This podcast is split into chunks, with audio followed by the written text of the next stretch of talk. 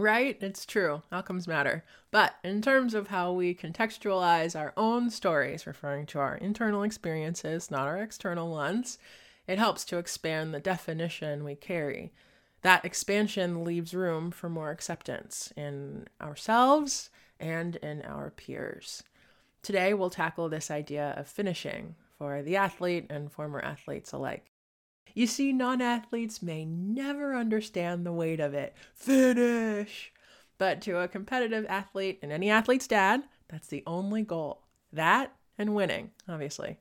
Finishing is honorable, it's completing your job. Some argue it's the only job you have. You don't sign up to join half the races, do half of the events, or to run down the field for half of the possessions. No matter what happens, you just have to finish because that's hard, beats chest. And it's true, close doesn't count in free throws. So, is finishing the only thing that matters? I assumed it was for a long time. In my case, finishing would have been to play a full college basketball career. But this started to backfire on me when I needed to medically retire from basketball after tearing my ACL three times in a row. The medical retirement made physical sense. I had four major knee surgeries in two years. One of the surgeries had complications. I had already dedicated hundreds of hours to attending physical therapy on and off campus. I had worked out alongside all of the team practices. I had been prompt and present for all team requirements. However, my nearly blank college player profile told a different story. It made it seem like I hadn't done a lick.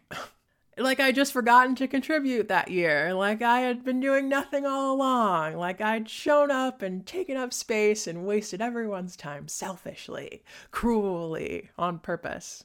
Like all the effort I had put in and the resilience I had held to even get to that point didn't count. So why? Why would medically retiring feel so wrong? Why did I even hesitate? What's the discrepancy here? What's not adding up? In retrospect, and based on the above mentioned concept of finishing in sports, it all makes sense. It always does. Basketball cares about game points, which is totally fine. That is 100% allowed. In terms of me and my life, how I exist outside of the job that I do, and how I wanted to be able to use my body after those four years, I had accomplished enough. Plenty. Plenty. I was done. And that's also allowed. Quitter! How did I do? I'm proud to say I played at Stanford. I used to cringe and hope someone would change the subject quickly whenever it was brought up. I worried I couldn't claim that experience because I hadn't finished enough of it. But my contribution is meaningful to me. I always have so much resistance in even recounting my experience because I'd rather talk about something we're creating in the future or at least in the present, but it's a helpful reframe. I know it's a valuable one. And my perspective is earned. Count what you finished. Even if it feels lame or somewhat shameful or meaningless, that's just the athlete in you talking. And that athlete is only a caricature, not a real person. You are or were an athlete, but you continue to be a full person who exists far beyond the picture anyone has of you in a gym on a field, in a pool, or near a track.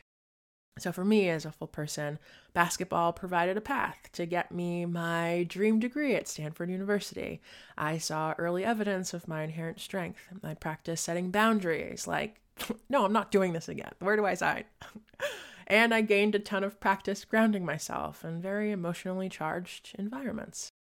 If I hadn't stayed with my experience as long as I did, I couldn't speak about this unique experience with you today. So, count what you finished from a whole life perspective. You did a lot.